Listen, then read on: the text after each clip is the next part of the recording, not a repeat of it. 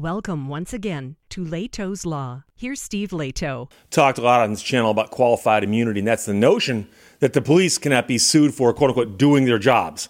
And so they can do all kinds of stuff, and if they harm other people, well, those other people can't sue them unless there's extreme circumstances and the facts just line up, and if the courts let them because the courts are the ones who invented the concept of qualified immunity, and the courts will often say, well, no, no, no, you can't sue them for that. That's qualified immunity. And so there is this vagueness to it as well, where people go, well, what exactly can they and can they not do? And that, of course, is part of the problem. But I've had a lot of people, a lot of people in my audience, think about these things and go, but wait, Steve, what if this happened? What if that happened? And one question I have been asked, and I've always wondered about it what would happen if a police officer found him or herself in a situation where they needed to sue another police officer and then found out they were blocked by qualified immunity? Wouldn't that be ironic? Wouldn't that be ironic? Well, it turns out that it's finally happened. Dan King wrote this for Kentucky.com. It's an opinion piece. Okay? Kentucky Supreme Court case shows qualified immunity can even keep the police from getting justice. And so, yes, what we were curious about has finally happened. Defenders of qualified immunity often argue it's needed to protect law enforcement officers. But what about when a police officer is the victim of another government agent's misdeeds? That's exactly the issue at stake in a case that the Kentucky Supreme Court recently agreed to hear. In 2018, a uh, guy who was then Scott County police deputy was partially paralyzed after being shot in the back by then Georgetown police officer during a standoff with a fugitive at a rest stop off I 75. After sustaining the life changing injuries, the uh, victim sued the police officer, the police department, and others along with the city, arguing that officers did not have the adequate training in that matter. In his suit, the victim alleges that the officer who harmed him had only completed basic response tra- team training and had been on no serious calls prior to this event. He also had no vehicle assault training. Unfortunately, the victims run into the same legal hurdles that everyday Americans run into when their rights are violated by government officials. The circuit court ruled that the officer defendants in the case were entitled to qualified immunity because, as a society, we have decided that law enforcement officers deserve special protection. When the victim appealed the decision to the Kentucky Court of Appeals, it partly upheld the lower court's decision, but now the victim's hoping he can get justice from Kentucky's Supreme Court. So the courts have essentially told him that the officer cannot be held accountable despite the fact that as a result of the actions of that officer, he is now partially paralyzed. Qualified immunity shields government officials from civil liability so long as the right they violated is not clearly established. While it might sound like a crazy standard, what it means in practice is that if a court has not ruled that the exact same facts constitute a right violation, then the officer is entitled to immunity. This has led to some absurd results. For example, one court held that police in Louisiana were entitled to qualified immunity after arresting a man at gunpoint for posting a joke on Facebook. In New Mexico, a court ruled that a road raging off duty police officer was entitled to immunity after the officer followed a man home, boxed him into a driveway, and held him at gunpoint with his daughter in the car. So, this current case shows that even police officers and other government officials can become the victims of bad actions from government officials and find themselves with no means for holding those officials accountable.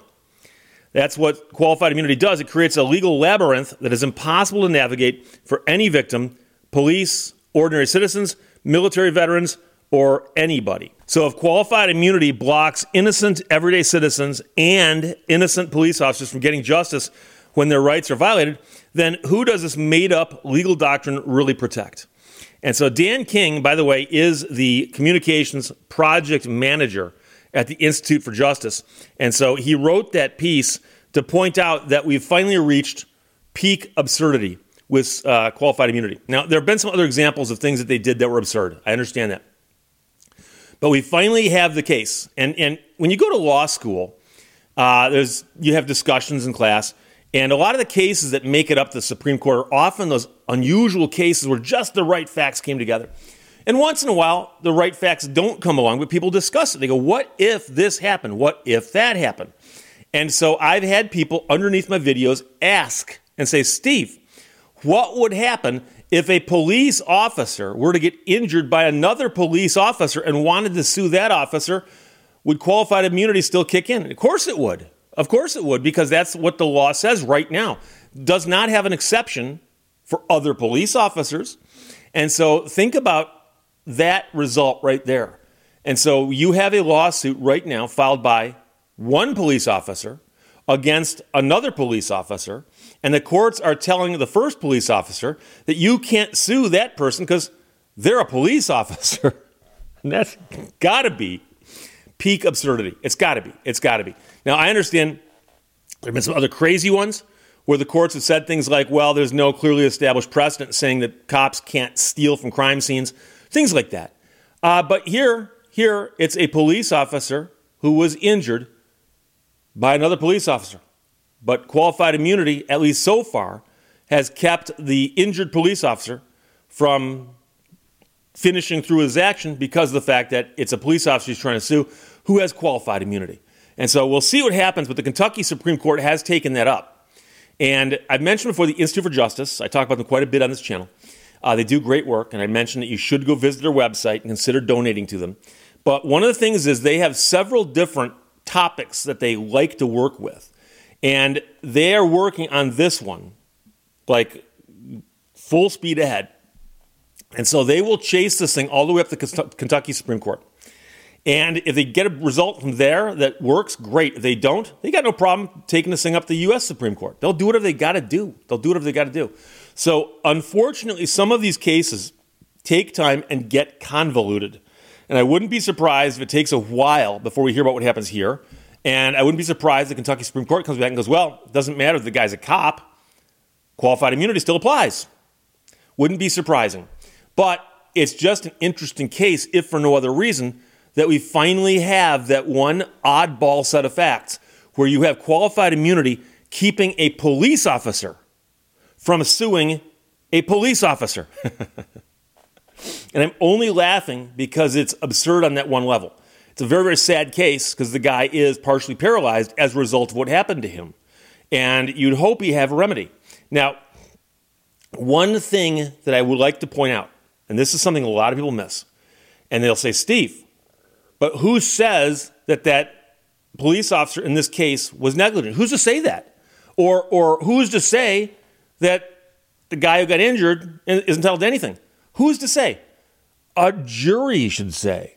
And that's what these fights are always about because the person files their lawsuit and the defendants come into court and ask the judge, would you please throw this case out summarily, summarily dismiss the case. There is no jury, there is no trial, there is nothing. Just dismiss the case because it's a legal technicality that qualified immunity applies. And then the court dismisses the case.